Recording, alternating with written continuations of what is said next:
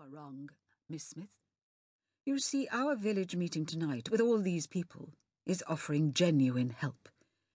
They have at some point in their lives, contrary to what the press, the government, and even the church would have you believe, been abducted by aliens. And, as fellow abductees ourselves, my family is committed to providing them with a safe haven here in Wolfenden. If you were going to write a book about us, it would have been so much simpler if you'd said so right from the start. My relief that he merely thought I wanted to investigate his strange little village passed quickly.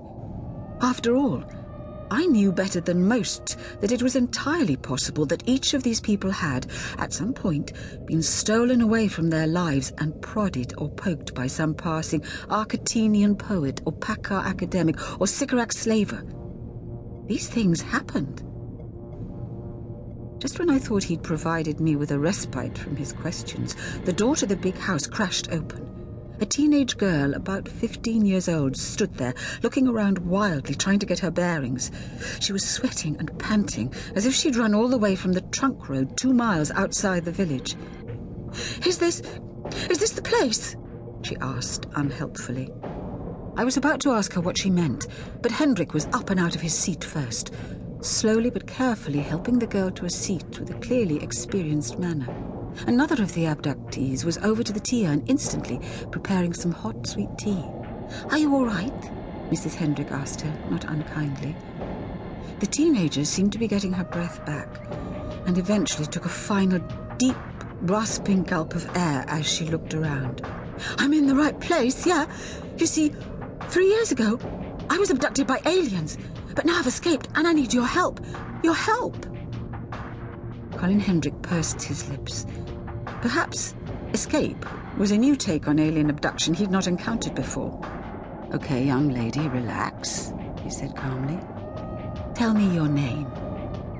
The newcomer looked up, her eyes almost feverish with fear, excitement. I really couldn't tell. She looked straight at me just for a second, then back to the group. Chandra, she said loudly. My name is Rani Chandra. The Sarah Jane Adventures The White Wolf by Gary Russell. Read by Elisabeth Sladen.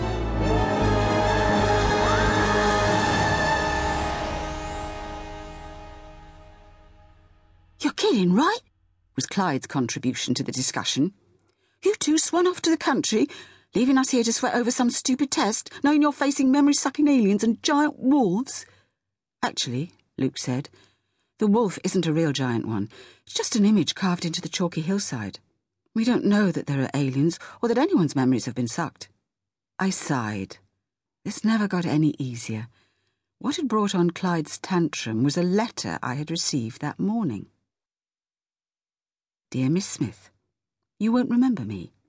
My name is Edison Clough. I live in a village called Wolfenden in Dorset. I was a friend to your Aunt Lavinia, or at least I believed I was. To explain, I saw your piece in Metropolitan magazine written about five years ago, after your aunt's passing. I realized that I have some photographs of your aunt, and indeed yourself as a girl, upon my wall. They were taken next to the old rectory. I'm in the photographs too. I do hope you will not be offended if I tell you that your aunt and I appear to be close companions in these photographs. Sadly, I have no memory of this. Indeed, I am only surmising these facts simply because I have these photographs. I have many photographs taken during my life, and in most of them, I appear to be very happy indeed. I keep them close by in case they trigger a memory. You see, I moved back to Wolfenden a few months ago after I identified it from the photos. I know nothing about the place or the people who live here. I don't recognize any of it, nor does anyone here remember me or my family, if I had one.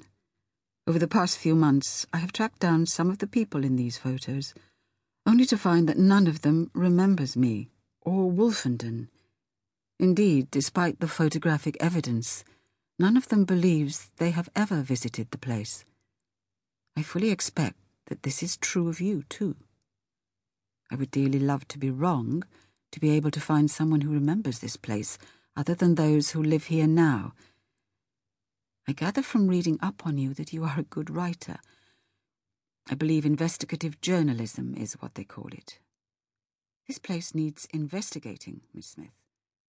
Why does nobody remember being here? A large